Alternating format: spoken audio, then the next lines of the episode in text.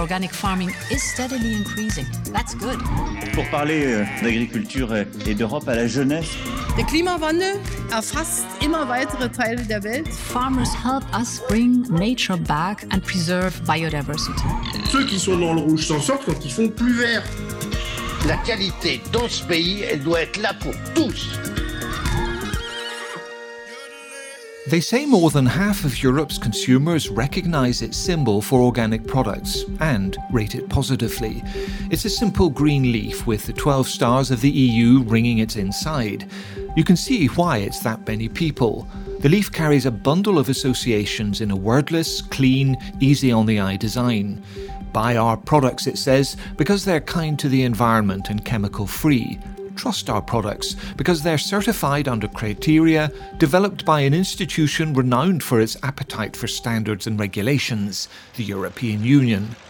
That little green leaf, which if you held it in your hand would weigh practically nothing, represents a lot more than airy, feel good ideas for everyone involved in Europe's organic food chain producers, sellers, consumers, environment and climate activists, policymakers all have a stake in the success of a logo that, 11 years after it first appeared, packs an increasingly hefty punch. In this, our third podcast on organic food, we'll be exploring the green leaf with a cast of experts and politicians with a shared but variously motivated interest in its expansion. Welcome to Food for Europe with me, Paul Anderson. And welcome also to Irène Tolleret, French member of the European Parliament and a vineyard owner near Montpellier in the south of France, who'll be sharing her views on everything logo related. First, for a definition. What, Irène Tolleret, constitutes for you organic? Organic is a production specification that defines a product and embraces certain products and nothing else. It's one of the production specifications most clearly defined today by the European Union. However, it's not about specifications that necessarily have an impact on the natural environment. Yet, despite these measures, we're seeing now a proliferation of pretenders, all manner of new labels, certifications, and denominations, all of them promising products free of the chemical trappings of intensive farming. Irène Tolleret, how do you see this development? And how can consumers be assured that the purity promised on the label is what's actually inside the packaging? I believe we are at a crossroads and that Europe will have a very important role to play. For sure, there are a lot of small labels or claims of authenticity, and they're increasing. But if we don't manage to establish the facts about what is behind them, then we risk that consumers will lose confidence in all labels. So you really have to be very clear. Today we have to convince consumers of the added value that these products bring. It is very important that we have reinforced controls to avoid fraud, as well as regular controls on product quality. Euh, we also really need to strengthen controls on imports, since, as of today, the European Union is not self sufficient in, in organic products. We import a lot of organics, but it is vital that the products we import respect the vision and expectations which consumers have of organic farming de cette agriculture biologique. Uh, we've heard often that uh, people complain that the process from farm to fork, as it were, is very vulnerable to fraud. And I'd like to know where does this take place principally in your experience? How worried are you um, about it? And what do you think the EU should be doing more in terms of its rules and regulations? The type of fraud that exists today with organic products can be, for example, to go and buy non organic products in a country which has a different tracing system for phytosanitary products and then use them on organic crops. So we can see what's going on. We have very clear statistics and the means for tracing in this area.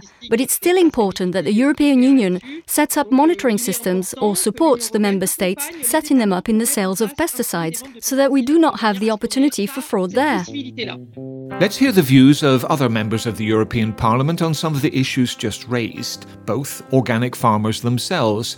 First, Benoît Biteau, MEP from France. It's not a commercial label. It is an official sign of quality which is very rigorously controlled by an independent control body.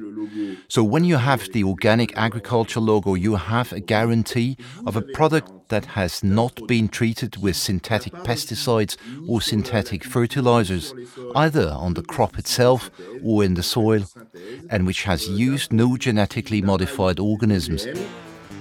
But the German MEP Martin Häusling warns that with the proliferation of certifications out there, there's a danger consumers will become overwhelmed by too much information.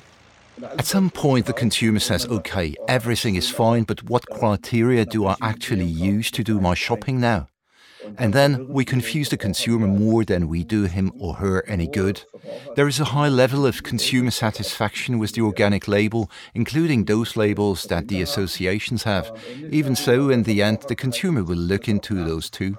So back to Irène Tolleret and an issue she has written about in the past European food sovereignty.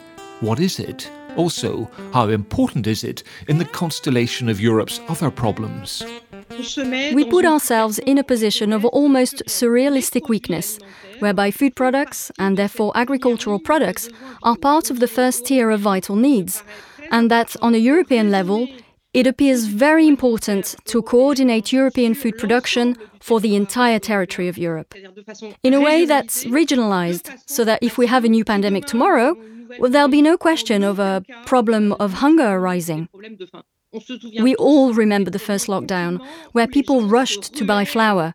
It's a real issue, and it's important we work on it. So, will the organic label remain the preserve of just a part of the population? What is its place and the agriculture it serves in the wider debate? The role of organic in this question of food sovereignty, I don't know if that's how I would phrase it. The moment we work on food sovereignty, we work on re establishing the localization, not only of certain agricultural production, but also of its transformation. In Europe, we have the development on one hand of rural areas, and on the other hand of urban areas. It is important that the agricultural production that we're going to re establish on a local basis, or that we're going to transform, should be in line with a concept I would characterize as global health, human health, environmental health, and economic health. Of course, organic has its role to play in this, but not as primary objective. The primary objective is to improve our food resilience within the European Union, and to do that, organic is undoubtedly one of the best solutions in the process of relocalization.